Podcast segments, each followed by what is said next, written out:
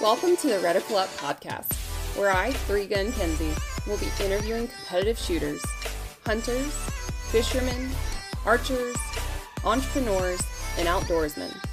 Come learn with me as I interview people from all walks of life, in different disciplines, all across the world, from novices to professionals of all ages. No matter what, everyone has something they can teach you. So come join me on the journey. Welcome back, everyone. Um, I've got Sal Luna on the podcast today. So he's an engineer at Atlanta Arms. Big deal, right? Uh, works on all other machines. He's top five in the world, though. Uh, GM shooter, shoots production. Uh, also limited, now Steel Challenge a little bit too. Uh, he has a world title in Steel Challenge, and he's won IPSC Nationals. So, Sal, is there anything you don't do? Uh, uh, I'm not. I'm not doing well in th- three guns. So I witnessed that. I got my ass whooped because I can't load a shotgun. So that too on this podcast. I can't wait. I think shotgun humbles the best shooters out there for sure. Yeah, I didn't have time to train for that. So yeah. I thought it was gonna be cake, but it wasn't. yep. Oh gosh. So um yeah, so you didn't grow up in the US. So if you want to tell us, you know, where you're from and your story of how you moved to the United States. I was born in Nicaragua. That's a country in Central America for those slacking, you know, geography. And um I basically grew up shooting. I grew up in a shooting range, you know, my parents were involved in the uh, gun industry. So um, I grew up with guns in my hands. You know, I have memories when I was three years old shooting, you know, 22, then uh, two two threes and stuff like that. It was fun times. And um, I started shooting over there IPSC when I was, I think, 15 or 16. I started with an STI. It was fun. I liked it. I shot an STI and um, then I shot a Glock. I like the simplicity of Glock, you know, and uh, I shot that for a couple years, and I shot some CZ, see the Shadow One, and then uh, then I moved over here. Uh, the reason why I moved to the U.S. it's because um, I don't know if you know this guy Frank Garcia. I think you've been you've been at his range in you remember the, the shell? The what? You remember the shotgun shell he threw behind him? Yeah, it's a funny dude. Funny dude. I like him a lot. And uh, he basically asked me to come help him out for uh, you know World Shoot 2014 IPSC World Shoot. It was held at that range. I don't know if you know that. Uh-huh. So he basically asked me to come up, you know, help him out for uh, two or three years, get him ready for World Shoot, get everything ready for World Shoot, handle the ammunition side of it, and um, then it happened in 2014, and um, I was supposed to go back home, you know, and you know, it was just a, a temporary thing. But then uh, uh, I just ended up staying. I think. Uh, then uh, I went. I moved down to South Beach. I worked on an ammunition company down there. It was friends of Frank's. He asked me for some help, you know, help him out and you know, help him grow. And uh, I, I don't know you know, nine years later, I'm here in Georgia working for Atlanta Arms. I wasn't planning to, you know, to be here, but um, it just happened. I guess that's life. Yeah. So like even growing up around guns and you know in the industry around you, you still never expect to like work in the industry and be shooting full time. Uh, not really. Actually, it just happened, and uh, I I grew up uh, watching videos of uh, people that I want to be like. Like I grew up watching um, Eric Grauffel. I don't know if you know him. He's a French guy. He's really good. Yeah. And uh, another guy that I really like his style of shooting is uh, Dave Sevigny. He's uh, awesome. You don't know Dave Sevigny? I don't know. I'm still newish. Oh God. Caught. hey, you haven't shot a clutch shot. I don't want to hear. it. That's it. I'm out of here. Sorry, people listening. I'm sure they haven't either, so judge them too. yeah, he's a great guy, and um, it wasn't know my plan, but um, once I start shooting the US and I got into the circuit, you know, shooting SPSA and IPSC and still a challenge, then I found out that I had the ability and you know the will to be a good shooter, and uh, you know, and uh, I had the drive, you know, the you know to put the time and effort and everything to excel in the sport. So, so are you a citizen now? Like, did you get? Ah, say that again. Did you get citizenship in the U.S.? No, not yet. Okay. Because I, I, I mean, I wasn't planning. It was just something, you know, yeah. temporary. Yeah, that's awesome though. So you kind of made the leap and did it. And I know you're close to your family. They still come over and, and see you, right? So it's like you never left. You're fine. well, uh, yeah, but I miss it over there. it's totally different. Yeah. Different yeah. lifestyle, a lot of partying, a lot of partying. Going back to your childhood too, like uh, how how are firearms different in, in Nicaragua than it is like in the U.S. Um, is there more rules behind them? Like I, I don't know much about you know foreign firearms. Uh, number one, there's a lot more expensive. Okay. Like if you want a Glock, it's twenty five hundred bucks. You know, three thousand bucks. If you want a, a Shadow, like in Ecuador, if you want a Shadow 2, it's five grand. You know, if you want a PCC gun ready, it's seventy five hundred bucks. You know, ten thousand bucks. So it's it's different. You know, the, not everybody can afford it down there, and uh, so the groups are a lot smaller when you go shoot. There's a lot less people, like on the nationals. Mm-hmm. You know, you got 10, 30 people max, and um, mm-hmm, it's not. I don't know. It's, well, it's, a big the, barrier entry. Mm-hmm much. It's a huge barrier when it costs that much to shoot. Yes, And ammunition, it's also a lot more expensive than average. Yeah. You know, a box it's 25 from 25 to 40 dollars a box wow. of ammo. We have practice and it's it's a lot more expensive. Use. So do they primarily shoot IPSC or do is there USPSA USPSA over there as well? Or well, uh, that's a good question. Because uh, USPSA is basically the name that the US used to be part of IPSC. You know, USPSA is just the United States mm-hmm. part of IPSC. So another country has another name. It has an association for their shooters, okay. and uh, but USPSA is a part of IPSC. That's cool. I didn't know that. Mm-hmm. Well, now you know. Yeah, I do. So that's why I do these podcasts. mm-hmm.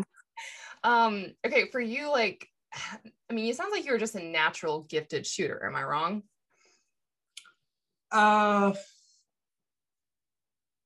I'm naturally very accurate shooter. Yeah, speed. I have to be. Uh, I have to train a lot to be fast with a gun. You know, I'm still not fast, but I try. but I'm very accurate, and I know I can call my shots pretty pretty good with a pistol. Yeah, not so much with a shotgun. Um. well, you don't have to, duh.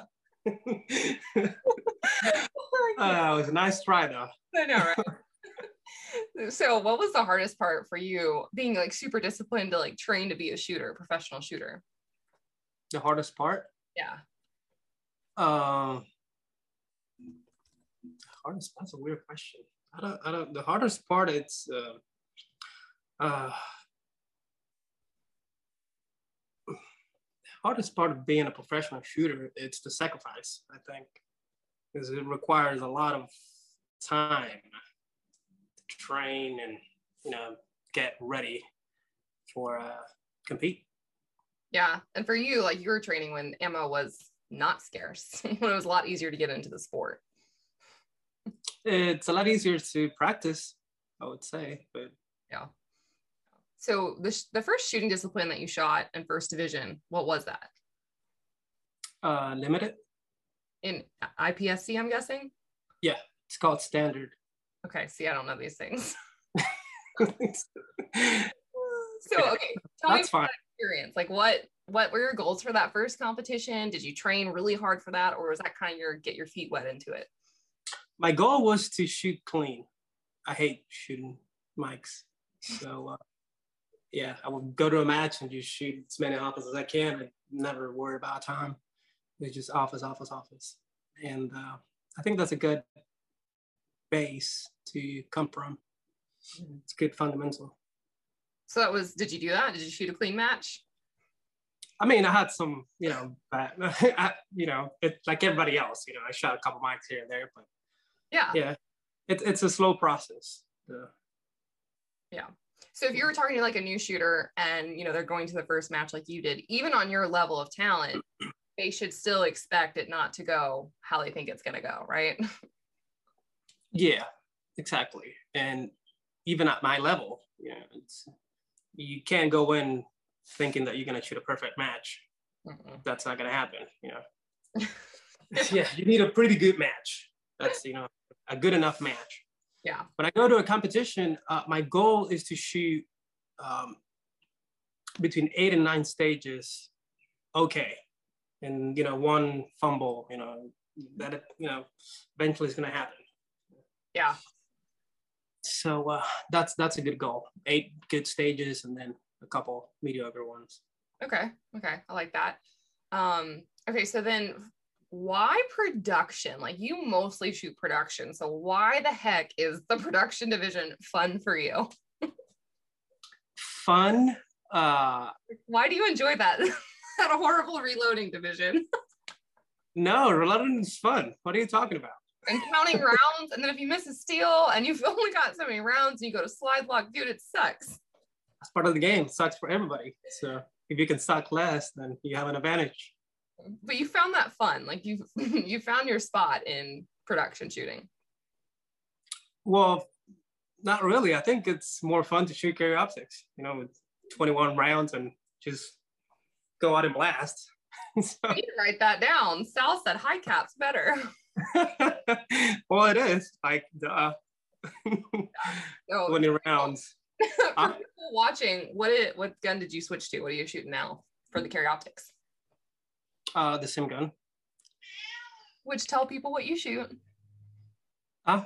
What do you shoot? Tell people what you shoot. It's a it's a Shadow 2 that I cut uh, myself. I cut the slot for the sight, and then when weight was a problem, I took a lot of weight out of it to make under 45 ounces. It took me 11 hours to have my gun ready for shoot carry optics it was amazing. And then they changed the rule, you know, well, it doesn't matter. So, and I can shoot an IPSC too, because on IPSC, you cannot have a gun that has, you know, other than the slot cut in your rear, rear sight.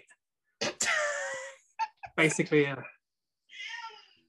So USPSA essentially kind of just messed you all up. What? So USPSA new rules just kind of messed you all up where you're like, cool. Yeah. Oh my God. USPSA. That's great. That's great. So how did you? Uh, you meet Sylvia yet? Sylvia, say hi to the camera. Yeah, Sylvia. She's a big old floof. Uh huh. She's a big old floof. Yeah. That's cute. So how did you pick up speed and like work on speed? Like what was that routine like to to do that? Okay, I always have a problem with speed because uh, you know it's basically just do the same thing you're doing far away, just put it closer. Mm-hmm. And uh, uh, trying to pursue speed for me is not good. I get a lot of trigger freeze. Mm-hmm. So I have to focus on shooting A's the close distance and just do it and over and over and over so I can get a little bit quicker. And um, the problem is that I had an injury back in 2017, tennis elbow. So with tennis elbow, my training program changed. If I shoot high burst, like, you know, uh, really close targets, like four targets, and reload and shoot, you know, 30 rounds in 10, 12 seconds, mm-hmm. I would do a lot of damage to my elbow. So I cannot, I couldn't practice close distance for a long time. I started practicing long distance, uh, short uh, distance, uh, like six months ago, a little bit before this nationals. And um, yeah, it took me like two and a half years to get rid of tennis elbow. It's a really bad injury. That happens when you have a lot of ammo and you try to shoot it all. no, I'm kidding. uh, I just overloaded the elbow. You know, I use it a lot to uh, to work, and um, then I dry fire, then I shoot live, and uh, go to the gym, exercise a lot, so that overloads the elbow, and then uh, PlayStation. It's not good too, especially when we play with a mouse and keyboard. so uh, yeah, it's um, um, I'm trying to get better I uh, close this, You know, okay. have a higher pace, like a faster pace of shooting. That's one of my weaknesses. Yeah. Have you ever played the Wii games, Wii tennis or Wii bowling when it came out? I've seen them, but no, they're just stupid. No, it's super dumb. Like years ago, that's what gave me tennis elbows. So like you're literally. Oh God, you gotta be kidding me. no, the one hand that you're like whipping targets, you're just in the air, and you like, why do I hurt the next day? That was what. What was that? I know. I'm special. Mm-hmm. Mm-hmm. Okay, so you're picking up speed, you're getting more accurate. Um, how did like everything just kind of fall into place? So from IPSC, moving over to US, the United States, shooting USPSA, like what were the first few competitions like until you really got like you down, I guess?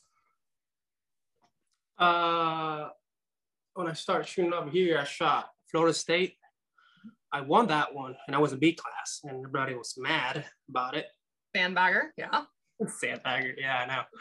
And then I shot nationals. I was, I think I shot like 90%. And uh, at nationals for the first time, I was like 10th place or something like that, 10th, 12th. It's not right.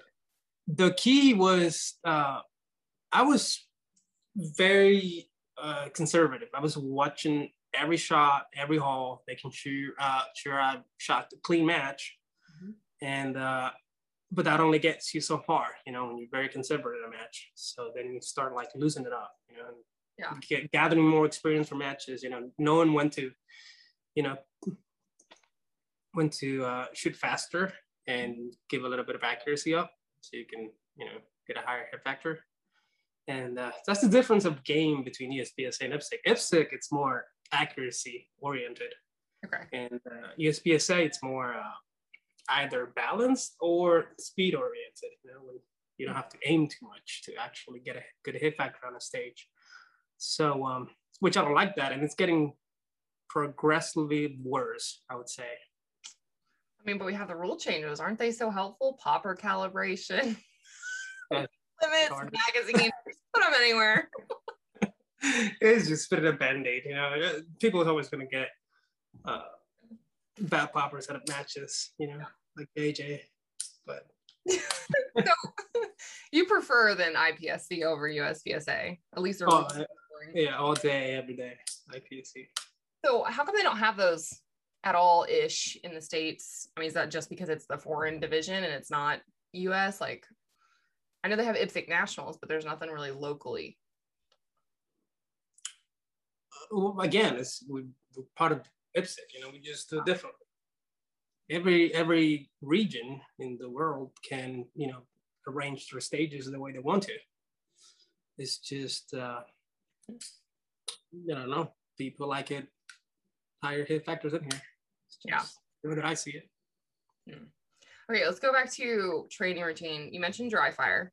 Mm-hmm. Um, a lot of people hate dry fire, right? So, like, how really? that oh gosh, yeah, there's so many people that complain about it. It's like that's kind of how I've been able to get better, especially on reload, especially on PC. The the only way that I would say that you're okay not doing dry fire, it's when you shooting so much that you don't have time to dry fire, or you don't have the the muscle endurance. Like if you're shooting between 3,500 and 4,500 runs a week, then it's okay not to dry fire, you know, because you're shooting a lot, and I have done that. So there's when you're shooting 4,000 rounds a week, there's no time to dry fire. Sure. But if you're not doing that and you're not dry, dry fire, you just fall behind. Yeah. If that's what you want, then that's fine. what does that routine look like though? Like how often, what drills are you running? What par time? So if somebody's watching or listening to podcasts, like what can they run and do better? Um the first thing I tell to my students is that um, I always try to do the the right um, motions. and focus on aiming at the alpha. You know, because if you're trying to pursue a par time without having, without doing it right and properly, there's, I mean, it's it's you're not gaining much. You know, you have to do it right a lot of times before it starts to get quicker. So that's basically it.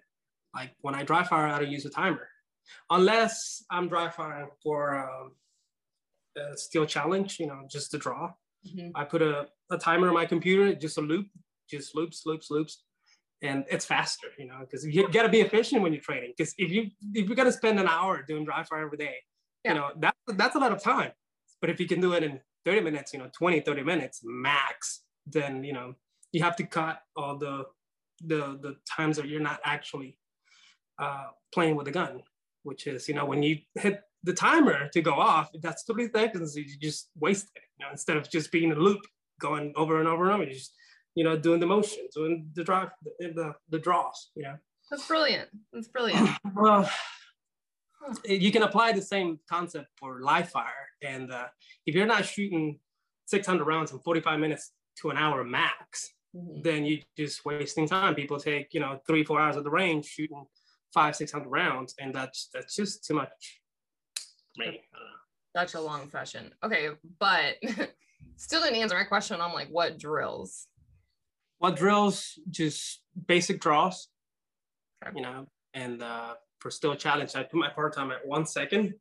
On steel challenge, uh, it's very important that uh, you know half of the first shots on steel challenge have to be between 0.9 and one second. Then some of them have to be between second and second and 10.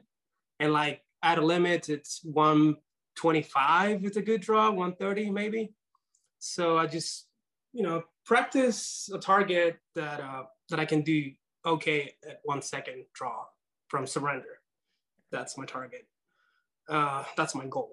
And um, I don't try to get faster than that, just more precise. You know, when I draw the sights perfectly in center of the target. So just do it over and over again until um, until you know I, I go to matches and I try to replicate that. Yeah, yeah. Now with like USPSA dry fire, are you putting out partial targets and smaller targets all over your house like most of us do and, and working on mm-hmm. all that?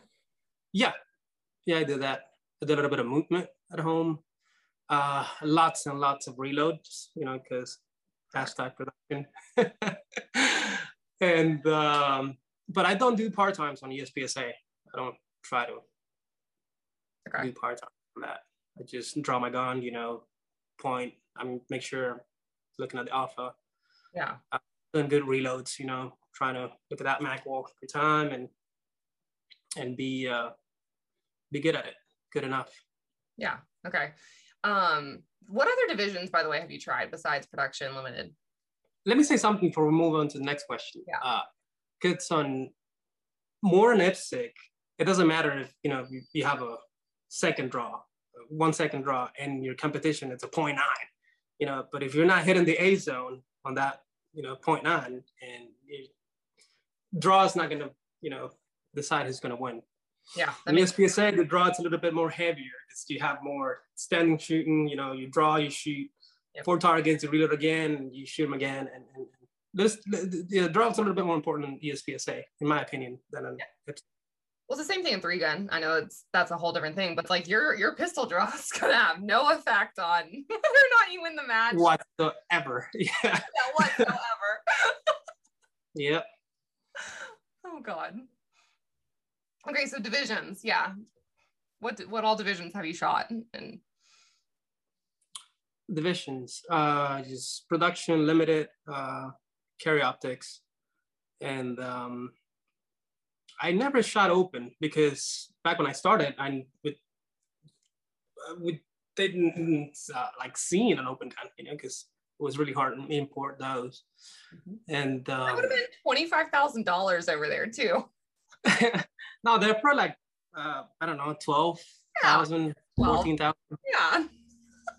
yeah. So, so now it's just really hard to get them. Yeah. Um, I mean, a good cat. Uh, I mean, a good uh, Limcat or something like that. You know, a good open gun. Um, but that's about it. I shot a little bit of rifle, PCC. I like PCC. It's fun. Yeah. yeah. But again, you know, if, if the targets are way too close to shoot PCC in here. It's just whoever can pull the trigger faster. That's fun though. Um, so like why would people like starting out shooting new shooters why should they go shoot production why should they go try their hand at limited and try their hand at you know carry optics I think people should shoot whatever they have the most fun with or they yeah. enjoy. They have a limited gun and they want to go shoot that and have fun. You know, that's what they should do. You have a stock gun, you want to shoot production, you know, go and have fun. And again, you find production fun. Let me just confirm. well, that's because I have good reloads. I mean, yeah, they're kind of good. I missed one the nationals. freaking fumble. but shit happens. Oh, I love it. So um you what guns then you started out with you said Glock, um, you've got CZs now and all that. But like what gear did you start off using? And like what did you learn testing out gear, trying, I guess even mag pouches, you know, setting that up to you? How long did that take? Um it's the first year, I think. You wow. try to get you adjust to your equipment. You know, you have your. Uh, I use a lot of CR speed. Uh, wait, no. Uh, I use a lot of CR speed uh, holsters. They're pretty good, solid, and um, you just put it where you, you feel comfortable. You know, drawing the gun, and you know it's gonna be there when you know you're about to draw it. Mm-hmm. And uh, same for the mag pouches. Just follow the rules that's pretty much it. You just follow the rules, put, put everything behind the the rules. The headphone. Changed. Huh? The rules changed. Yeah, but not on IPSC. so there's no point for me to change them, you know, because then I have to go to World Shoot and, and, and it's going to be a completely different equipment. So, so, funny. Well, and you think about like the top guys, I was asking uh, one of the AMU dudes, it's like he's not moving his gear because he already knows how to run the gear, where the gear's at. So if he changed it, exactly. mess him up. Yeah. get a dry fire and get used to that. And so it's not it's not cost effective to move them. Yeah. So um I guess for for like new shooters, you know, why is it important for them to like try guns or try out people's gear before like going out and buying the most expensive stuff they can find?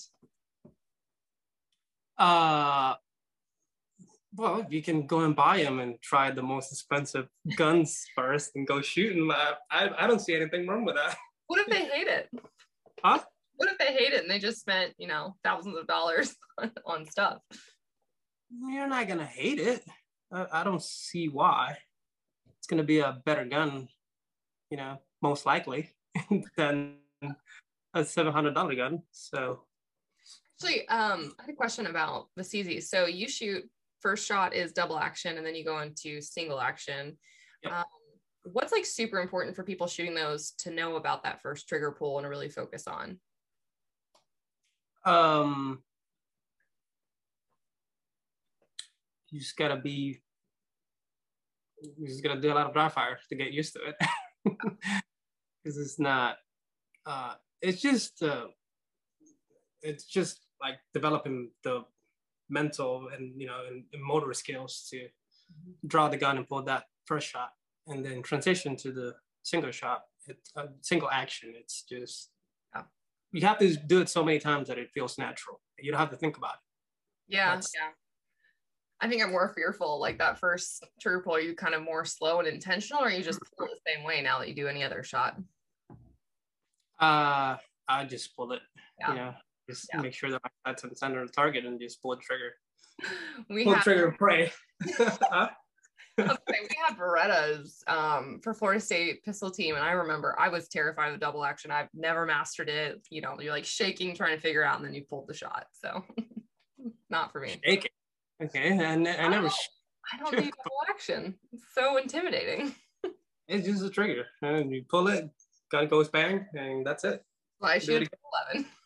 Huh? That's why I shoot a 2011. Smart. Oh yeah. So what um what gear do you run now? What have you upgraded to? Uh you mean holsters and mag pouches and stuff? I'm shooting Black Scorpion. That's my sponsor for the gears. Awesome. And uh, they're pretty good. Uh, there's, um, I mean, um, you know, steel Challenge, uh, the last one, the Worlds, yeah. back in April. Uh, my sponsor sent me the gear like a week before the match. So I just put it on, start dry firing, but it was like very similar to uh, what I was using. And um, I just dry fired it. I, you know, trained for that week. Then I, you know, shot that match and won it. So yeah, yeah. they're, pretty damn good, especially the holster. The holster is pretty good. That's awesome. Solid. My favorite part about that was your company Atlanta Arms is like the best when it comes to emails. So I see your face on every newsletter. and then when they send out an email saying, hey, Sal finally won something. Those fuckers, I know. Those emails, like I actually opened those and I was like, Ooh. I know, I know. You have video though from um Multi-Gun Nationals, don't you? Somewhere. Multi-Gun Nationals? Yeah. I don't know. I don't know. I want to find that footage and send it to him.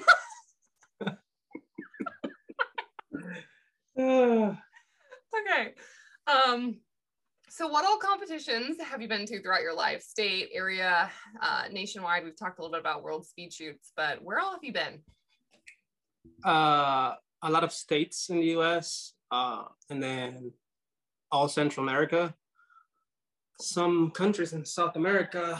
Uh, a lot. I've been a lot to Ecuador. Ecuador is a really, really nice country to shoot at. You know, they held the. I think it was 1998 World Shoot in there. 1998 or 1994. I don't remember. But yeah, they had Ecuador. Ecuador had a World Shoot. It was really good. I didn't I didn't shoot, but I heard it. So you would have been like good. 10. Ah, uh, you would have been like yeah. 10 years old. Yeah. No, six.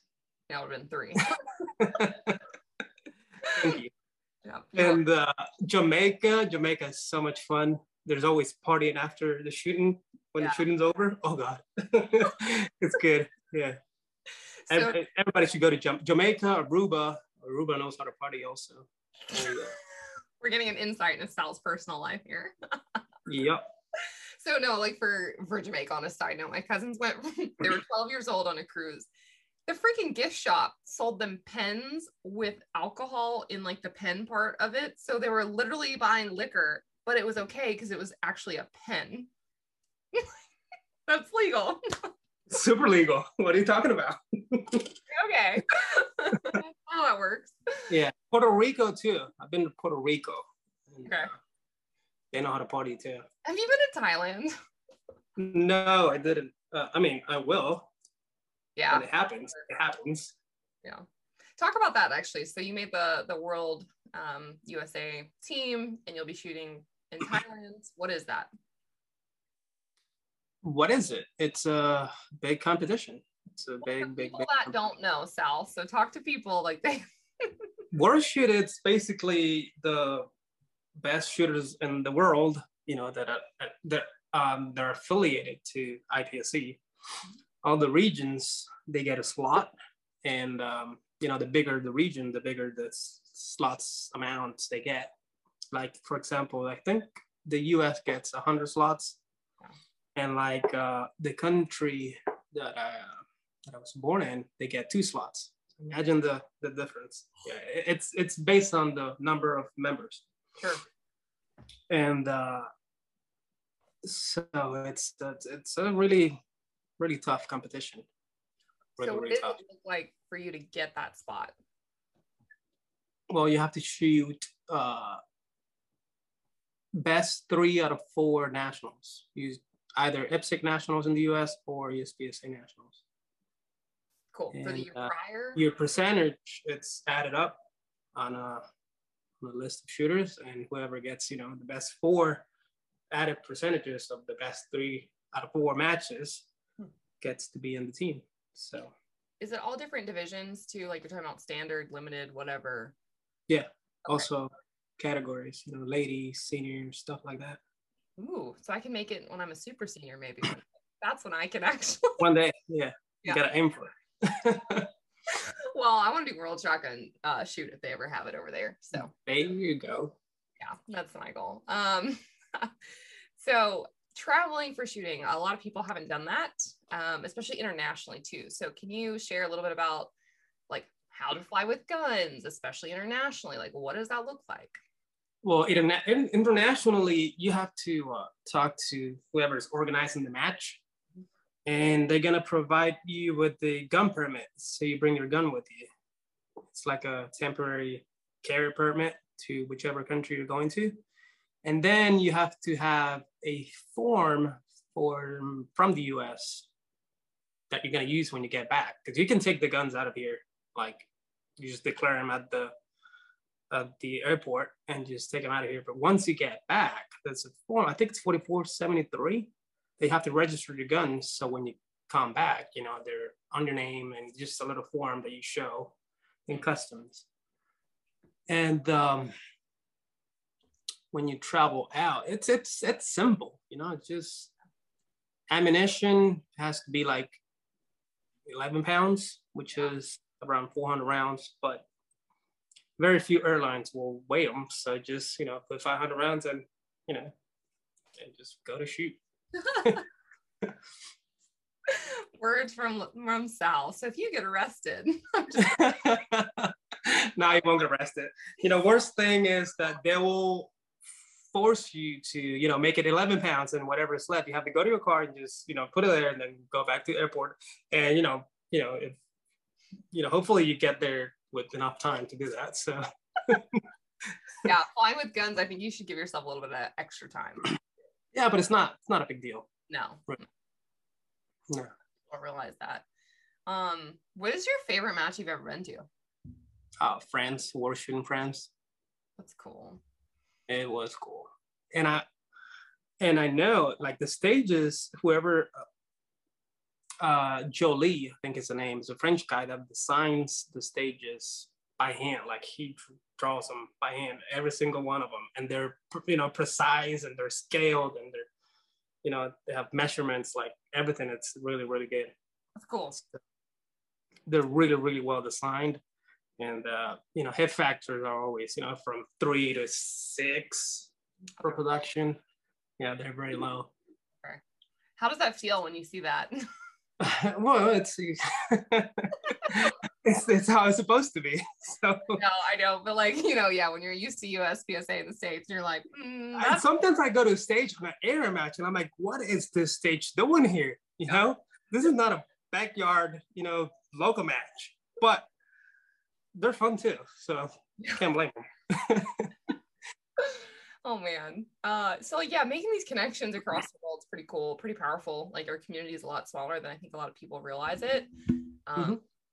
So what do you see like international competitors not having, you know, that us Americans have to when it comes to like our competitions or our guns or even our freedoms? Like, is is that really any different? You know, in France and all these places that you've been to. it's a lot different. Like owning a gun, it, it's it can be really really complicated. Number one.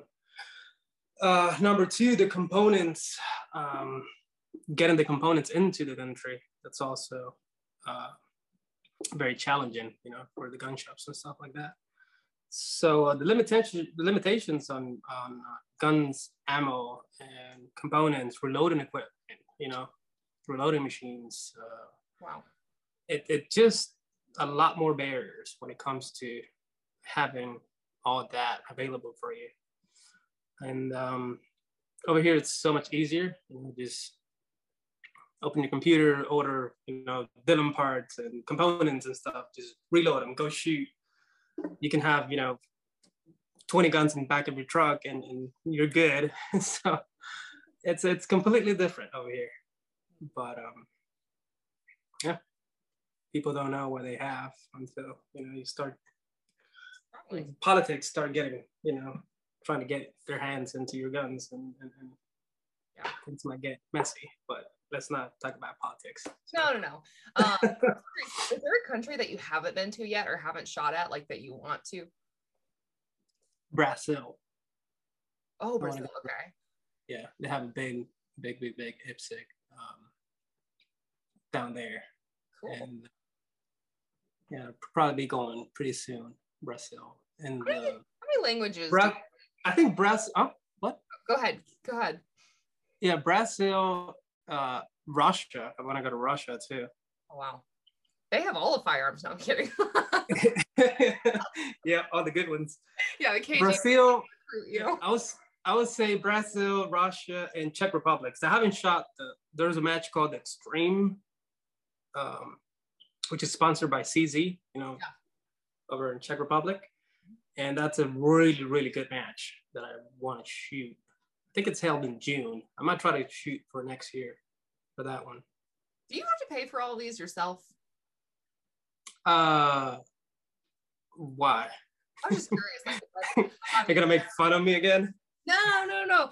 Like I know for for shotgun shoot, you do have to pay like your uh, flight and stuff and the travel, I guess, to get there. But like you're part of the team, you're representing the team. But I don't know. It helps if you have sponsors to get over there. Well, I, I'm gonna, I'm gonna say this. Uh, for France, when we shot World Shoot at France, uh, USPSA uh, sponsored some of it. Like, you know, being over there for like a week. I think I spent. Uh, well, I brought my parents with me, so I spent between six and eight, eight grand or something like that. And USPSA they help us with like, um, I think it was twenty five hundred bucks a piece That's awesome. which was okay. You know, it will cover ticket and Yeah. ticket, and that's it. Still, I mean, that's that's a that's helpful. I know, like for like Olympics. and you can go out- listen, if you go if you go into France, if you ever go on a plane that it's more than eight ten hours, you can't go economy. I try to do that. It's just not not good. It just not. I did from Orlando to Ireland in economy. What? Done Where? Orlando to Ireland in economy, and I can't remember how long that flight was, but it was not. Oh God, no, never again. Like if I have to spend another five hundred bucks, a thousand bucks, I don't care. Oh, I think it was a couple thousand, but yeah, no, I just remember vodka. And um, I can't remember what drugs my doctor gave me, but I asked him to inoculate me for a few hours. oh yeah. I don't fly well. Like I have anxiety. So I needed something. I can't remember what it was to make me sleep. and then Anxiety alcohol. from from what? Like what, what caused it? like airplanes in general, like small compact thing that can, you know, kill you in the air and die. And like you could just hit Bermuda Triangle. Like there's there's things. I also don't do gas stations or needles. Gas stations or needles? I hate needles. Oh. God, I hate needles. I will kill somebody if they try to, you know, hit me with a needle. See, we're real tough, but then when you give us a needle or there's a needle in the room, I'm out. Nope, not me. Yeah. Somebody's getting shot. exactly. Oh no, I was asking those questions because like Olympians, you know, they have to pay for absolutely everything. You know, people don't know that that's not something that's you know sponsored. And um, Really? oh yeah, oh yeah. So we're a little bit luckier that we do have help with that. Um, what was I gonna say? Oh, how many languages do you speak? Uh, three: Spanish, Portuguese, English. I try to learn French. Like I can do the basic stuff, but I uh, wasn't very good at it. That's cool though. That helps. I know. Yeah, like I can go to a restaurant in France, you know, order my, you know, whatever I'm eating, and, and you know,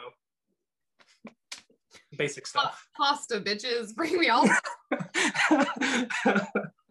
no, it's wine, wine, bitches. Give me all the good wine, That's true. all the Bordeaux. Oh God. Okay, so what's the highest placement or titles that you've received in your shooting career? Uh,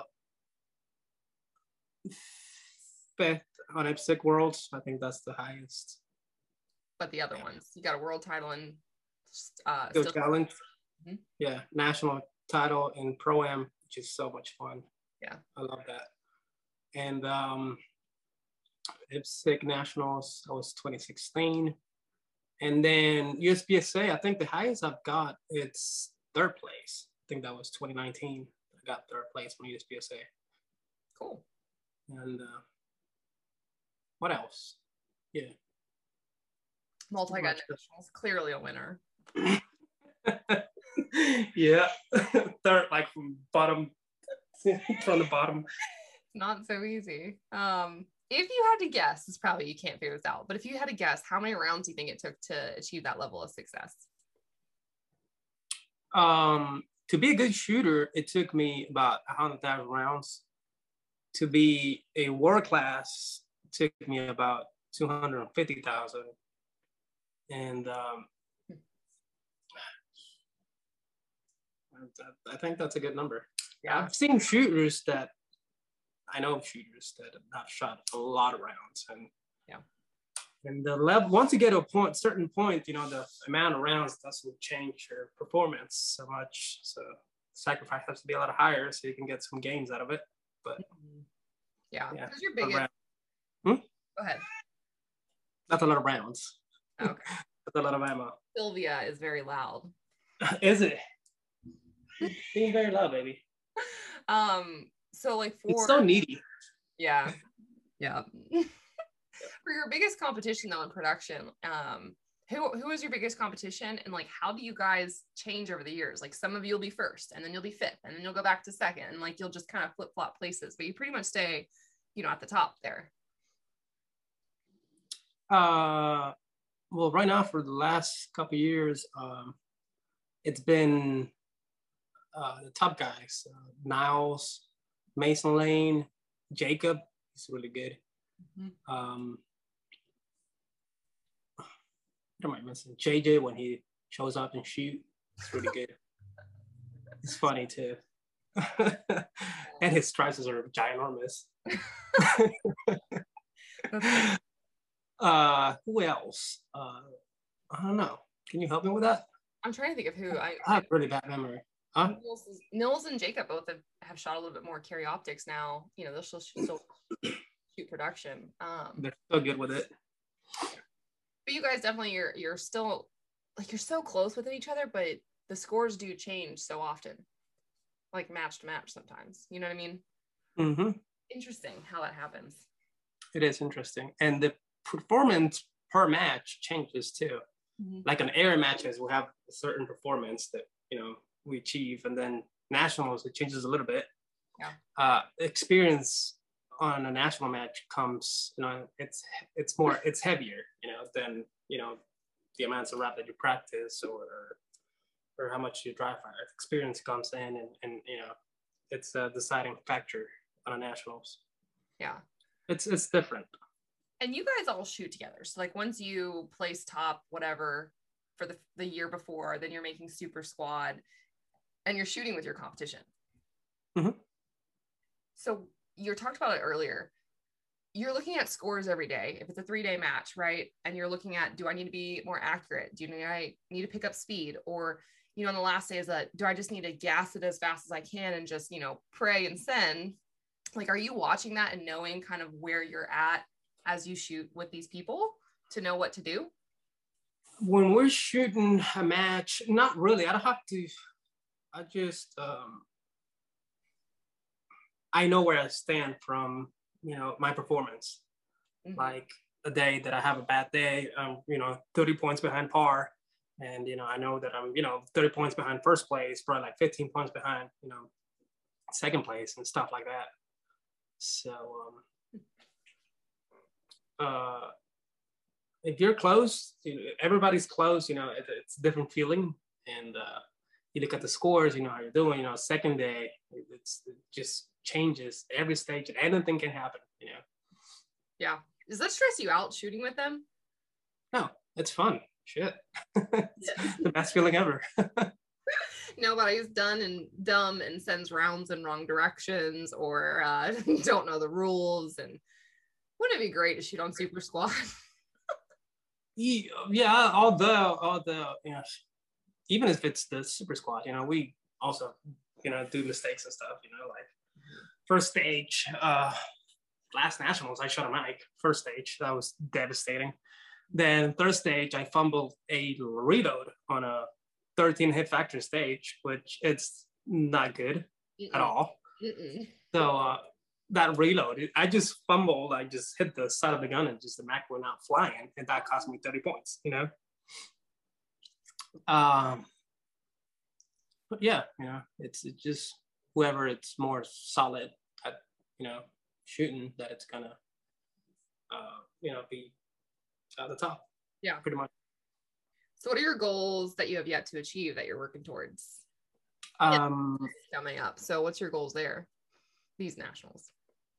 uh, getting a national title in USPSA. That's one of them. Okay. And then uh, podium at World Shoot. That's also another one. Cool. I think I have enough too. There's a lot of work to do to get those two. Oh man. So you do shoot for for fun occasionally. Like Carry Optics is kind of your fun now. You should you enjoy PCC. Have you done any other weird sports that we don't know about, like skeet shooting or PRS or anything? Skeet, man. The first time I tried skeets, I was so much used to shooting dove and quails. You know, back when I grew up, I shot a lot of dove and quails.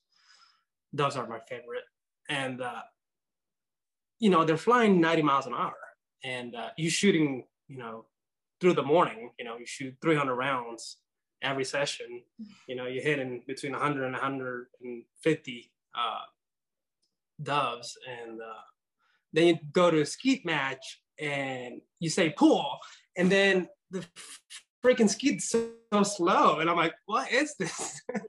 then the lead is so much that you just miss them, you just don't hit them.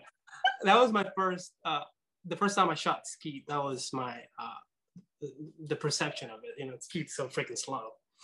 Trap but uh. I've shot it. You know, it's fun, kind of fun, a little bit boring, but but. Three gun is anything but boring. You tried that. Oh, three gun is really fun. I Yeah. just hate quad loads. You know, I wish I, You could just shoot open. no, it's just too much. I don't, I don't have the equipment. I have to gather the equipment and go shoot. Yeah, I fine. ra- I ra- I'd rather just take two months just training quad loads, get good at it, and go shoot it. That I mean, if I go again, that's what I'm gonna. You know, two maybe three months of quad loading, and I go shoot because my rifle was zeroed. I got my holds pretty good. You know, so um, I know I'm gonna just up with the pistol. I'm not gonna have a problem with that. Yeah. So yeah, just just the quads because my shotgun stage was a disaster. so fun to watch. So that's how Valentine met. I just could have said, okay, I'm gonna shoot just zero it, you know, just DNF me on that stage and let's move on. You know, let's save the shotgun shells. God, it was so fun to watch. That's how I met. No, it wasn't. It was so fun. So Sal is like new to this, and it was, you know, and he's up here in the, in the pistol world, and then oh, down here in the shotgun world. Oh, but when, when it came to the point of, okay, you should shoot that with a shotgun, I'm like, no, I'm gonna shoot with the pistol.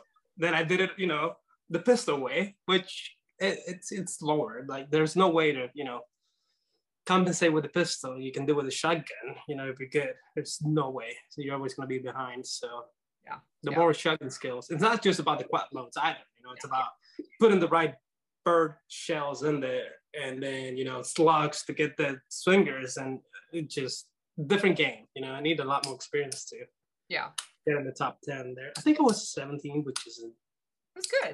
bad. It sucks, but whatever. You're fast. Okay, good question. You're fast. You can run fast. That was good. that's the only good thing. no. So out of everything though, like skeet or three gun, or even like if you haven't shot PRS or NRL 22, is there anything that you really want to try, like your hand at one day, if you were to move away from pistol or just try something new? Which sport? Which sport? That's Yeah. a good question. Uh, sport. Well, I mean, shooting sport. Would you choose three gun? Would you try to pursue something else? Like, I will shoot rifle. PRS is, sounds fun okay. because I grew up. I grew up shooting uh, long distance rifle. Mhm. Like I remember shooting um, metallics, 300 yard metallics with an M14. Like I did that a lot. Yeah, sit in position like this. It's just so hard. And it's a big target though, but it's really hard to hit it. You know, metallic uh, rifle shooting 308. And um, I shot that a lot. Uh, I shot a little bit of F class and uh, which is boring. um, I shot. Um, well, I did a lot of shooting for fun, just to get ready to go hunting. You know, deer hunting. Mhm. And uh, I started with the 222 Remington. You know, not a 223, 222. It was very accurate. I have that little rifle. We're shooting like 0.4 maybe at 100 yards, which is pretty good. Yeah. So uh, 0.3, 0.4. A really good rifle. Uh, wooden stock. I think I have a picture somewhere. I might I might post it. Okay. And uh, then I had a Remington 700. No, I had a Remington Model 7 243. Really good rifle. Yep. Lightweight, really Yep. good to hunt with. And uh, not so accurate, you know, accurate enough. I think half an inch at 100, something like that. And um, then I had a 308 Remington 700. I think that was the model. Varmint Special. I think Varmint Special. Really good rifle too. 700. A lot of platforms for PRS uses that. Yeah. Varmint Special. Yeah. The varmint. So you would try PRS. Yeah, I'd be I'd be fairly good. I wouldn't be a noob, you know, I'm going to my first match. Um, I learned a lot from my dad. He, you know, we uh, used to have a range, uh, range out there. Used to be there a lot, and he shot a lot of 800 yards to a thousand yards with the. I think he has a 308 Norma Magnum rifle, which is very similar to the 300 Winchester Magnum. And uh, it was really fun when he has his rifle zeroed. Uh, he would just tell me to go shoot. Like I was stepping the, you know, the bench that was already. The rifle was like aiming at the, you know, I would shoot a popper at 100, uh, 800 yards. I would just sit down, just pull the trigger, and then you know wait a couple seconds, then you'd see the popper fall. Ding. So rewarding. It really is. yeah, it's fun. That's cool. But there's a lot of science behind it, you know, bullet weight and you know your powder, charge, what type of brass brass are you using, the primers, dude. The primers have to to have a lot to do with the accuracy. So there's there's that's a different world, you know. So my podcast, Matt Hornback, could help you. He did the PRS. We talked all about that. Um, I learned words that I didn't even know about waterline, and I don't even know. Couldn't tell you. Can but can't. And then tomorrow's, so this this will be later, but tomorrow's episode, we talked about NRL 22 because it kind of simulates the same stuff of PRS, but you're shooting, a little tiny 22 bullets at a closer distance, but you're still ha- having to learn how to get in position and use bags and bipods. And have you heard of that? NRL 22? No. No, Oh, it's the National Rifle League. um, sounds sounds unnecessary. No. Just do the right thing, you know. Huh? Really cool. It's for so like think about it, like my range here only has 100 yards. Kind of sucks, right? So we can't go have PRS uh, at this range. So you can do an NRL 22, shooting smaller caliber, shorter distance. But I mean, I'm talking about quarter inch fucking target. Okay, it's just a line, and the line is the circle at the bottom, and it's bullshit, and it's a spinner. No, no. Harder than Sounds like sounds like IPSC airsoft, you know, just no. no so hard. Okay, I want to dive into uh, your workout stuff. So you've dragged me to the gym before, super fun, and you have a set like workout uh, routine. So what exercises do you do that like helps you on the range? um, it helps me on the range. Uh, high intensity stuff like uh, ladder drills for uh, footwork and uh, any exercise that would strengthen the shoulders, you know, for the uh, grip also. Grip is very important. Okay, I saw you doing that the other day. So you're playing with like a baton, like A baton, that's a barbell. That's a 45 pound barbell. yeah, yeah, yeah. But what like it's a baton. so what?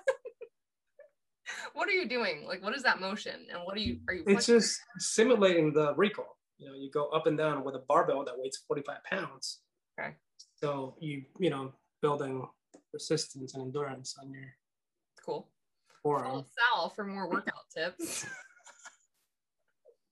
okay, so you do high intensity stuff, and then like, what else? Lifting? Do you do any weights, or you do more endurance, or what does that look like? Uh, you, I do regular weights. I try to avoid some of them that might be uh, not good for my physique, like squats. I don't do much squats. Uh, it might hurt your knees or your lower back. So try to stay away from those. I do them, you know, I like them, but if I do too much, then, you know, I'll uh, be sore and uh, it's not good for if you're trying to compete. So I try to stay away from uh, one max like reps and stuff, you know, PRs and stuff like that. Just have a decent routine, go up in weights, but don't overdo it. Don't, you know, break anything, don't pull any muscle, any tendon that you're gonna need to shoot a match with. That's my advice. Do you change it up though? Like, you know, you don't do a set routine forever and ever and ever, right? Like, do you try new stuff? Uh, yeah, new exercises. Yeah, I incorporate new exercises to my routine Okay. and uh, change them up a little bit. But you know, it's basically pretty much the same. It's like shooting. You know, it's about repetition and you know, do it and over and over and being consistent. That's true. All right, and then you semi eat healthy. I've seen what you eat when you're on the road, but no, when you're at home, the glare, the pasta, the wine, the pasta, okay, the so- ravioli. Yeah, for real. Okay, so you eat, yeah, you eat healthy, work out. So can you share a little bit about like what like your eating routine as well and why all of that comes into play for like major matches? Uh, well, I eat a lot, and I burn a lot of calories too. So I can't afford to eat a lot. That's a good thing. But um, it's uh basically high carbohydrates. It just how my body will, you know, it's adjusted to it. I try to stay away from a lot of meat, and especially red meats. I don't do that too often, and um, it's basically uh, the way that I eat. It's uh, high fibers in the morning, high fibers, a lot of calories. Like before 11 a.m., I have to have between a thousand to 1400 calories in me, and uh, then lunch, which is another probably 800 calories to a thousand, and then dinner around between three and 600 calories in dinner. Okay, so you go down downwards. I go down, yeah, because if I eat too much at you know dinner time, then it affects my sleep, so I don't like it. So at a major like three day match, what are you eating and drinking like days before, day of, and like even after for recovery? Uh, I don't change anything before match. Mhm. Pretty much, what like whatever I have for uh, breakfast the week before, I have for breakfast, you know, the day of the match. Yeah. I don't change anything. Uh, after a match, though, I take a couple days off. Uh, if I don't have a match for the next two months, then I take a week off. You know, I don't shoot, I don't dry fire, I don't do nothing. I just, you know, play PS and, you know, some Call of Duty online and stuff like that. It's important though. Yeah. Burnout, you know. Yeah, but if I have a match like the next weekend or you know the, the weekend after next one, then I just take a couple of days off, and I just get back right to it. Hmm. Okay. Keep grinding. So how can people be better about all of that? Be better. Uh, yeah, I've seen them go to matches and drink alcohol the night before and. Oh no no no! When I when I'm off season, I party. I drink a lot of alcohol. I stay up late. I do a lot of you know not so healthy stuff, if you will. balance. huh? There's balance in that. Yeah, but if I'm on season and I'm matches, I have matches and I have to perform well, and you know, if I have like world shoot, you know, a year from now, I would, I would stop drinking. Like, I mean, I have a beer here and there, but Yeah. nothing like I wouldn't, I wouldn't have a drink of you know rum or something like that. You have Not a very needy cat. Huh? Very, very. Yeah. Oh my goodness. Okay, so I want to talk about mental management too. So when you go into like match mode, whether it's a big competition, smaller, or even like world shooting and all of that. Uh-huh. When do you go into match mode? Uh, I don't know. Six months before. Oof. Okay. What is, ugh. What does pre-match like prep look like for you? uh pre-match prep uh i don't know walk the stages see what's up. Oh my god. No no no. Back up. So beforehand like a week out days out are you uh, like when are you cleaning mags and guns and loading it up? Like what does all that look like for you to get ready? You're looking at the stages right? You're preparing for a lovely i look at the stages online. Yeah i see the rank counts. I do a lot of uh, if you can look at the stages. Whether on paper or online or stuff. Uh, starting positions really important. Like on nationals, if you're gonna have four table starts out of the 20 stages, you know you have to practice a little bit of that. You know, table starts. You know, condition four. You know, uh, guns unloaded, stuff like that. If it's a lot of draw and shoot, you know, standing, and you know, you know, you have to have a lot of um, dry firing. You know, first shots. Mm-hmm and stuff like that. You know, you just got to get ready for that particular match and uh, in that sense. Because besides uh, the starting positions, I don't think there's much you can see. Maybe the amounts of swingers in the match. I go into the match book and I see, oh, you know, nationals, there's, um, I don't know, 20 stages. We got eight swingers. Okay, cool. I have to practice a little bit of swingers, not too much. But then you go to World Shoot, you have 30 stages and you have, you know, 36 swingers. And, you know, it's, it's, you know, you have to practice swingers pretty much all day of the week. So that changes a lot. How do you attack a swinger? Just an example. Huh? How do you attack a swinger? How do I attack it? Yeah, how do you shoot a swinger? uh you have to practice it a lot. Yeah but at the same time, what are you looking for too? Like how how do you hit alpha zones on these swingers? Depends on the movement. Just you have to track it and uh, know where to aim and how to prep your trigger. And uh, recoil management is very important. If yeah. you try to get a swinger in one pass, you know, it's very important that you have a good uh, recoil control and uh, especially if it's a 20, 25 year swinger. Oh. Uh, I try to do that on nationals. I had two mikes. So I've been practicing a lot after that to uh, get a swinger in one pass. But uh, yeah, it's a matter of uh, practicing the swinger, uh, get a lot of feedback from it. You know, where, do, where did you aim? Where the impacts are? You know, see the swinger. So where you impacting? And you know change accordingly so you can actually get a lot of alphas. I think on a swinger, if you have um, 80% of alphas, you know, in general, you're doing very good. You know, like 80% of the swingers at a match, you're gonna have two alphas or alpha charlies, then you're doing very well. Yeah. All right, so you've arrived at the competition, uh, whatever it may be. Now, how do you walk stages and what are you looking for? I'm looking for the most efficient plan and uh, the most simple and efficient plan on a stage without complicating too much. Overcomplicating it's it's sometimes it, it pays off, sometimes but it's rare. You know, it's better just to keep it simple and uh, uh, count steps. Steps are very important. It's gonna tell you, you know, the closest distance. It's, it's all math. It's just go over there and you know see what's closer so you can execute this positions in order which is going to be the less number of steps.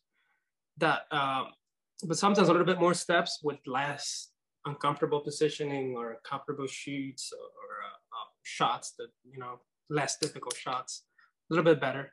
Like on World Shoot i remember a stage that uh, 90% of the shooters it was in france uh, they it was a big like square with windows on opposite sides that most of the shooters stayed in the center and shot targets through the windows, you know, like trying to fish for the targets and then shooting this side and shooting the left side. They barely moved through the stage, but the positioning was so uncomfortable for them that um, the US team, you know, I was uh, Ben, Casey Reeds, uh, BJ Norris and I, uh, we came with the plan. It was basically my idea to uh, keep it simple. You know, let's run to the freaking window, shoot everything fast, run over here, shoot everything fast, go around the, the thing. You know, it's like, let's not do that. Like, shoot it like a pro match. Like, just go run, get closer, you know, blast, move over here, blast. And we actually end up, I think, beating them for like half a second and getting a lot more points. A lot of people started throwing mikes. Yeah, that was a really, uh, uh, really good stage. You know, sometimes keeping it simple and getting closer to the targets, it's better than the opposite. Yeah, yeah, yeah. I like that. Okay, that's good advice. Mm-hmm. so, are you a better AM shooter or PM shooter? I'm just a shooter. I just show up and shoot. There's no AM or PM, you know, just. Yeah, but do you perform better? You either ready or not. so the question should be: Are you a ready shooter or not? uh, I'm just not, no, not a morning person. well, you have to be. You know, there's you know, you have to be. You have to be a morning person, a PM person, a rain person, rain and wind and storm and whatever it comes. You know, you have to ready to just draw the gun and start shooting. Have you seen me? And shoot? hit her. Have you seen my weather uh, conditions uh, when I shoot? Like. yeah, what you never you fall. sunshine. You, you, fall and break stuff. Uh, so I, no. my knee's healing. Let's see. Can you? Ow. Yeah, it's not okay. It's okay. The other one's worse, but yeah. Damn. Good. Good. So I now have a knee brace and a knee sleeve. well, if you want to take this advice, I know that having good physical conditioning will help you not to slip and fall. No, it doesn't matter. It does. No. It does matter. No. It does matter. Um no. Anyway. Just an advice. You take it or not. It's up to you. I don't, I don't, think I'm I'm like I can't get helped. I've been falling my whole life. But so if you have a bad stage, like you were mentioning before, you know, one or two, how do you move on, stay focused on the next one? Especially you like uh, forget about it. it. It took me a while to uh, just say fuck it. You know, it happens. Mm-hmm. So it's just whatever. It just shit happens, and and uh, just make sure you don't do it again. and if then you, you do, then you're stupid. You know, make sure next time you just stay home and you know, don't waste ammo and money. are you are you taking notes like when you're coming off stages do you review videos later do you take notes on what you did right i take notes on whatever i do wrong so i can work on it okay that's a japanese way of improving. They are smarter than us. They're smart. Not smarter i wouldn't say so you know yeah. So after the match then you're taking that away and you're adding that like you said with, into your training your dry fire all of that. Mm-hmm. Okay. After the match, yeah, I, I, I modify stuff to to uh, work on the areas that I'm weak at, like uh, close distance stuff. You know, start shooting a lot of close distance. I still feel it's a waste of ammo, but I have to do it. You know, if I want to stay competitive, especially with USPSA, I have to do it. There's yeah. no way. Hmm. Okay, so you're playing with your firearms. So what did you modify on, like your guns for yourself to make it better for you? On my guns, I the Shadow 2, I don't do much. I changed the hammer spring on it, make it a little bit softer. And then what I do is I dry fire the hell out of it. This is my match gun. This is what I used to dry fire with, and then just go shoot matches. And it's so soft. Make sure it's unloaded. I don't want to blow up a hole. It's so soft, like double action. It's still, you know, six and a half pound double, but it's super soft and um, I put a uh, extended firing pin on it to make sure everything goes bang. And uh, I think it has a different fire pin spring on it. And I've modified the grips. They have like skating tape on it. Not a big grip. I like it better. People, you know, some people don't, but I do. I yeah. do it myself. Like this one, I haven't done it yet because it's looked orange and orange just looks cool. So I don't want to cover it up, but I have to, you know, I have to. I'll probably do that this weekend. So when you do it now, looking at the rule change and stuff, are you trying to make the guns heavier for better recoil or lighter? No, I just keep shooting the gun that I've been shooting. If I change something, then I have to, you know, get used to it. Yeah. So it again, it's counterproductive. It's just it just get used to what you know equipment you have and and, and practice with it, get good with it, and, uh, that's it. How many times have you had to move to a backup gun? None. Yeah, that's not fair. But on the nationals, though, I broke a slide stop on the stage. That was nationals, 2015 nationals. It was a speed shoot. My second shot, slide stop broke. And I didn't know that if you hold it down, even if it's broken, like now, sometimes it happens when I'm practicing. I'm like, shot, it broke. So I hold it down and I can, you know, finish the stage. I, I will probably lose like about second, second and a half and uh, I modify my grip a little bit, hold it down, and finish the stage, and then you know change it or just throw the gun in the garbage and get okay. Uh, so coming to the end of this, I wanted to know more about like how did you end up working at Atlanta Arms? How did you end up? I know you said you worked in an ammo company down South Florida. So like, where did that relationship begin? Uh, Frank Garcia. That relationship began with began with my parents.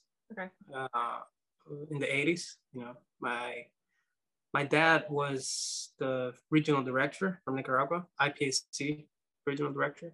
Okay. And um, my mom used to shoot a lot too. She was really good, really good shooter. Badass. And they shot a lot. You know, they shot World Cups. They shot the Brazil World Cup. I think that's where they met Frank Frank Garcia back in the 80s. That was a long time ago. and um, they became friends. And um, my parents used used to invite Frank to shoot like our nationals back home. And uh, Frank liked them, but no, no, they're a lot of fun. They're different than over here. Over here, you go to a match, go shoot, then you just go home. Down there, it's different. There's partying afterwards. Okay. You know, everything that is South America. You go to shoot match, and then there's a party, and it's good. there's a lot of alcohol and people. So it's different. It's a different feel for uh, competition wise. So, and uh, so I met him when I started shooting down there. Uh, I met him, uh, really nice guy, really cool guy, and he invited me over. He um, he was basically my guardian when I was over here, you know, and uh, I helped him out. I worked for him, and uh, he uh, he trained me a little bit. He guided me. He, he didn't, you know, tell me what to practice or not. He just guided me like, hey, you know, you have to practice a lot. You know, you want to be good, you got to sacrifice a lot of stuff. And um, I did take some couple classes though from shooters that you know probably don't even know him. Uh, one of them, he was I think 08 limited champion. His name is Ted Puente. I uh, he taught me a lot because he was part of uh, Universal Shoot Academy, which is Frank's uh, range. Back in the day, I think that was 2013. The Ted Puente was a uh, he was working with uh, Frank training. So uh, Manny Bragg, probably I'm pretty sure you don't know him either. I do. Manny, Bragg, Manny. Thank you. Man, yeah, he was he was really good back in 08, uh, 2010. Manny was pretty good shooter. Yeah. He still is. Don't get me wrong, but he doesn't train as much now. I think. Yeah. And uh, he gave me a lot of useful tips too. And uh, Shannon Smith, Shannon, great guy. The head motherfucker in charge. yeah, that guy. Have you uh, seen him register with that name though? Yeah, on a lot of matches down yeah. there. Cool guy, very very cool. And he drinks Yuengling. Yuengling, it's one of my favorite beers. So Shannon's probably my favorite match director in the whole entire world. Puts on the best mm-hmm. matches, knows his stuff. He's tough but fair. Yeah. Yep. What? So what's it like? Like, what's your job working at Atlanta Arms? Like, what is it like working there? what is it like? It's it's it's basically a family company. Uh, people have been working there for 20, 30 years. Yeah. And uh, they know what they're doing. Uh, my job, it's basically like uh, research and development, you know, charge of the loads. Like I know exactly what Jacob shoots, you know, in terms of load data and stuff like that. Like today I was working on Shane Cooley's, Shane Cooley's uh, load for nationals and uh, really cool guy, Sean. He's so cool. And uh, not Sean. Sean Coolio. Yeah, he is. so uh, I was. Um, that's pretty much it. And uh, we also expanded Atlanta Arms. Now we're doing components, bullets. I learned a lot about you know presses and how to make a, an FMJ projectile and stuff like that uh, 115, 124, 147. We have uh, three, four presses and, you know, the core makers, you know, the stuff that goes inside the jacket. Mm-hmm. So that was fun. That was fun. we did that for the last three years and uh, it's got pretty big, you know, because of the demand and it's grown a lot. And uh, I helped out a lot with that. I learned a lot too. So um, awesome. That's basically it. What's it like working in the firearms industry in general? Is it fun? Is it hard? Uh, it's fun, you know, because you relate with a lot of things, a lot of things. But um, um, I don't know. It's it's fun to have access to uh, a lot of ammunition. you know, it's something that you don't have to worry about. You know, like a lot of shooters that you know they have to be worried about ordering components and mm-hmm. and then they have to reload it. You know, Friday have to reload 500 rounds to have a match on Saturday. So that that weight you don't have it. Yeah. But um, yeah, it, it's it's cool. It's cool. I like it. If someone wanted to work in the firearms or even ammo industry specifically, like what should they do to get in there? What should they do? Yeah, like how would someone apply? I just didn't know like can they go learn a trade? Is there a certain degree? You know, like should they study something or? Or it depends if, if, if you're gonna do the marketing stuff, you know, you have to have some kind of marketing degree or stuff like no, that. You just have I work around machines, so I have an engineering degree. You know, I have to, you know, know about metals and, and, and stuff like that, and manufacturing, which you know, inventory and stuff like that. So it, it just depends which area you want to be part of. For marketing, there, all you have to do is have a photo album of Sal and make fun of him when he doesn't win. Just like this, like you're ready. Shit, come, come on. like I said, if I could find those three gun oh videos, that'd be so good. If I had known you then and I had known that was a thing, I would have put them on my phone. wow. I'm kidding. So, so when is the next three gun nationals, by the way? I don't know if they're gonna have it. They're they're they should have it in April next year at Clinton House. They I think USPSA was talking to them to have it there. I don't know if it'd be multi-gun, two-gun, or what have you. But I think they're trying to bring that back next year up there because it's a good facility. If you've heard of Clinton House Plantation, South Carolina. No, but it sounds close. Yeah, it's it's not yeah not far from you because you can just hit seventy five, something like that. Twenty. Yeah, twenty, and I sh- yeah yeah yeah. Um, of course. question though, because you're in in the insider scoop on on ammo and stuff. Um, do you see components coming back, or is there still kind of a major shortage going on, or? Uh, they came back a little bit, but um, it's I don't think it's ever gonna be like before. It's it's gonna take a while, just like everything else. Yeah. Uh, it's, it's just it took a hit from everything, and, and and as long as you know politics keep stirring the pot, you know, things are not gonna change for the near future. So I would just try to get as much components as you know and, and stuff while yeah. we still can, and just get used to the fact that you know shooting is gonna be a little bit more expensive than what it used to be, and a little bit more hard to find the components and stuff like that. But you know, we'll find a way. Yeah, we have to. Mm-hmm. So, Sal, any final thoughts you want to leave listeners with, whether it's life, liberty, pursuit of happiness? uh, I don't know. Just train a lot. Don't do drugs. Yeah, especially heavy drugs. Don't. And uh, do a lot of gym. and, uh, what? Just advice.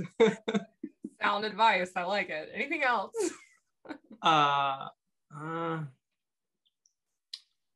that's about it uh, how can or any shout outs that you want to give to your sponsors uh you know of course Land Arms, uh always at the top and uh black scorpion gear you know the really cool guys and uh really nice gear and uh, also i want to thank uh frank garcia and Universal Shooting Academy because they're the reason uh you know they brought me over here and they showed me around and you know yeah. And uh, he promised I was gonna like it.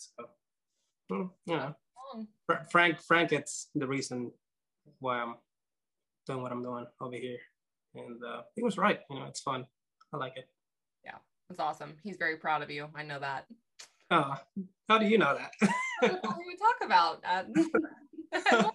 Uh, you know, Sal. I'm like, oh god no, it's really cool, you know, and, and we're all a product of like our mentors and our teachers, and you've had a lot of really good people, you know, teach you. So, yeah, actually, my dad, he's my parents pretty much. They taught me how to shoot, and uh, they're very supportive. They've, I have, you know, I'm lucky to have parents like them. Yep. You know, I don't know if you met them, but um, yeah, Not yet. I Hmm? can't wait to meet them though. We're gonna have conversations now. well, they, they go to a lot of nationals uh, with me, and um, yeah, they're shooters. You know, they're just old, so they don't do it anymore. But but yeah, uh, I'm grateful, and um, that's it. cool. So Sal, how can people follow you on social media, find you online, um, and do you offer any classes? Uh, I do. Uh, I do offer classes and stuff. Uh, not so often, you know, because I have uh, very busy. But uh, like I have classes. Like I'm going to Ecuador uh, November, either the sixth or the 14th, I think. Uh, stuff like that. I like you know doing the international stuff. And then I have class in Guatemala and stuff like that. Um, That's insane. It's cool. it, uh, I'm around in Instagram more than Facebook, you know, because of the politics. uh, I think I don't know if you can put the my Instagram down there somewhere. Let's see it. SJ Lunax, what is it? yeah, yeah, with an X at the end. I Yeah. don't remember why the other one was taken. That's the story behind your Instagram. Is the other one was taken, so you got an X. Yeah, whatever. Or no, people used to add a number, but, you know, an X, whatever. Love it. Yeah, I'll add that. So yeah, follow Sal. Um, he just tells you to suck less when you take his class. By the way, No, I don't. It's just oh god, we're just like yeah, you're supposed to hit that well. What are you doing? Go sit. Go give me 10. yeah, I probably deserve that. Well, uh, thank you for being on the podcast. Definitely appreciate it, and I'm excited to see what you do next for sure. Oh, thank you for inviting me. Absolutely. So go follow Sal, check him out online, um, and go shop at Atlanta Arms for sure. Mm-hmm. Word. Thanks for listening to the Reticle Up podcast. Be sure to subscribe wherever you get your podcasts and on YouTube. Follow along on social media at Reticle Up or Three Gun Kenzie.